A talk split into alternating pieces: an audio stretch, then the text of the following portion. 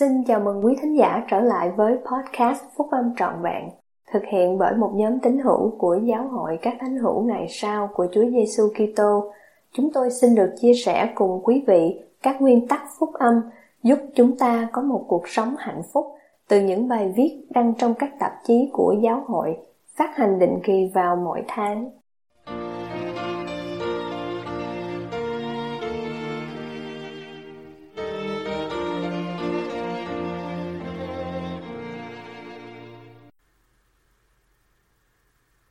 Sứ điệp của đệ nhất Chủ tịch đoàn tháng 2 năm 2011 Sự vui mừng của các ngươi sẽ lớn lao biết bao Bài của Chủ tịch Henry B. Eyring, đệ nhất cố vấn trong đệ nhất Chủ tịch đoàn Trong Liahona tháng 2 năm 2011 của Giáo hội các thánh hữu ngày sau của Chúa Giêsu Kitô. Có rất ít niềm vui trong cuộc sống tuyệt vời và lâu dài hơn việc biết rằng các anh chị em đã giúp những người khác tiếp nhận phúc âm phục hồi của Chúa Giêsu Kitô vào lòng của họ. Việc có được niềm vui đó là cơ hội của mỗi tín hữu giáo hội. Khi chịu phép báp tem, chúng ta đã hứa rằng chúng ta sẽ đứng lên làm nhân chứng cho Thượng Đế bất cứ lúc nào, trong bất cứ việc gì và ở bất cứ nơi đâu mà chúng ta hiện diện cho đến khi chết, ngõ hầu chúng ta có thể được Thượng Đế cứu chuộc và được tính chung với những người thuộc về lần phục sinh thứ nhất để chúng ta có được cuộc sống vĩnh cửu. Tất cả các tín hữu đều chấp nhận một phần lệnh truyền ban ra cho giáo hội để mang phúc âm của Chúa Giêsu Kitô cho thế gian, bất cứ nơi nào và chừng nào họ còn sống. Chúa phán điều đó một cách rõ ràng. Này, ta phái các ngươi đi làm chứng và cảnh cáo dân chúng, và điều cần thiết cho mỗi người nào đã từng được cảnh cáo thì phải cảnh cáo người lân cận của mình. Những người truyền giáo toàn thời gian cần phải có quyền năng để giảng dạy những người chưa phải là tín hữu của giáo hội.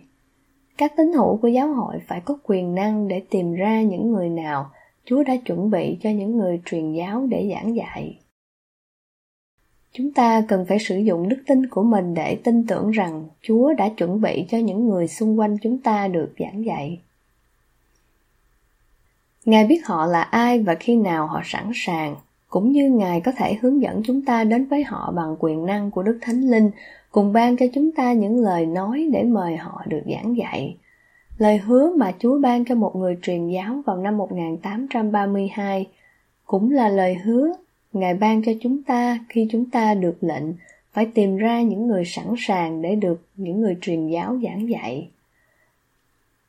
Ta sẽ gửi cho hắn đấng an ủi, là đấng sẽ dạy cho hắn biết lẽ thật và con đường mà hắn phải đi, và nếu hắn trung thành thì ta sẽ đội mão triều thiên cho hắn bằng những bó lúa.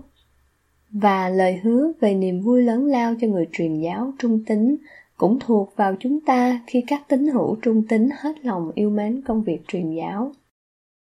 Và giờ đây nếu sự vui mừng của các ngươi sẽ lớn lao với một người mà các ngươi đem về cho ta vào trong vương quốc của cha ta, thì sự vui mừng của các ngươi còn lớn lao hơn biết bao nếu các ngươi đem về cho ta nhiều người.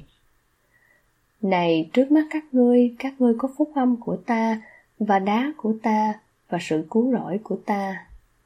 Hãy cầu xin Đức Chúa Cha trong danh ta, với đức tin, tin tưởng rằng các ngươi sẽ nhận được, rồi các ngươi sẽ có được Đức Thánh Linh là đấng sẽ biểu lộ tất cả mọi sự việc mà cần thiết cho con cái loài người. Ngoài Đức Thánh Linh để giúp chúng ta nhận biết và mời những người nào đã sẵn sàng để được giảng dạy, Chúa đã kêu gọi và huấn luyện các vị lãnh đạo để hướng dẫn chúng ta. Trong một bức thư đề ngày 28 tháng 2 năm 2002, đệ nhất chủ tịch đoàn đã đặt nhiều trách nhiệm hơn vào các vị giám trợ và tiểu giáo khu đối với công việc truyền giáo. Với sự giúp đỡ của Hội đồng tiểu giáo khu hoặc chi nhánh, Ủy ban chấp hành chức tư tế phát triển một kế hoạch truyền giáo cho đơn vị.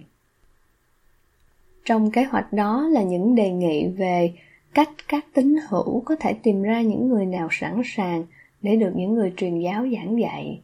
Một người được kêu gọi với tư cách là người lãnh đạo truyền giáo trong tiểu giáo khu hoặc chi nhánh. Người lãnh đạo truyền giáo đó tiếp xúc chặt chẽ với những người truyền giáo toàn thời gian và những người tầm đạo của họ. Có nhiều cách các anh chị em có thể đáp ứng cho bổn phận riêng của mình một cách hữu hiệu hơn để giúp tìm ra những người cho những người truyền giáo giảng dạy. Cách đơn giản nhất sẽ là cách tốt nhất. Cầu nguyện để được Đức Thánh Linh hướng dẫn, nói chuyện với các vị lãnh đạo địa phương và những người truyền giáo, hỏi xin họ những lời đề nghị và hứa sẽ giúp đỡ họ, khuyến khích những người khác tham gia với các anh chị em trong công việc này và hãy làm chứng bất cứ lúc nào về điều các anh chị em nói và làm rằng Chúa Giêsu là đấng Kitô và Thượng Đế đáp ứng những lời cầu nguyện. Tôi làm chứng rằng Đức Thánh Linh sẽ hướng dẫn các anh chị em đến với những người tìm kiếm lẽ thật khi các anh chị em cầu nguyện và làm theo như hướng dẫn đó. Và tôi biết từ kinh nghiệm rằng niềm vui của các anh chị em sẽ được lâu dài với những người đã chọn chấp nhận phúc âm và rồi kiên trì trong đức tin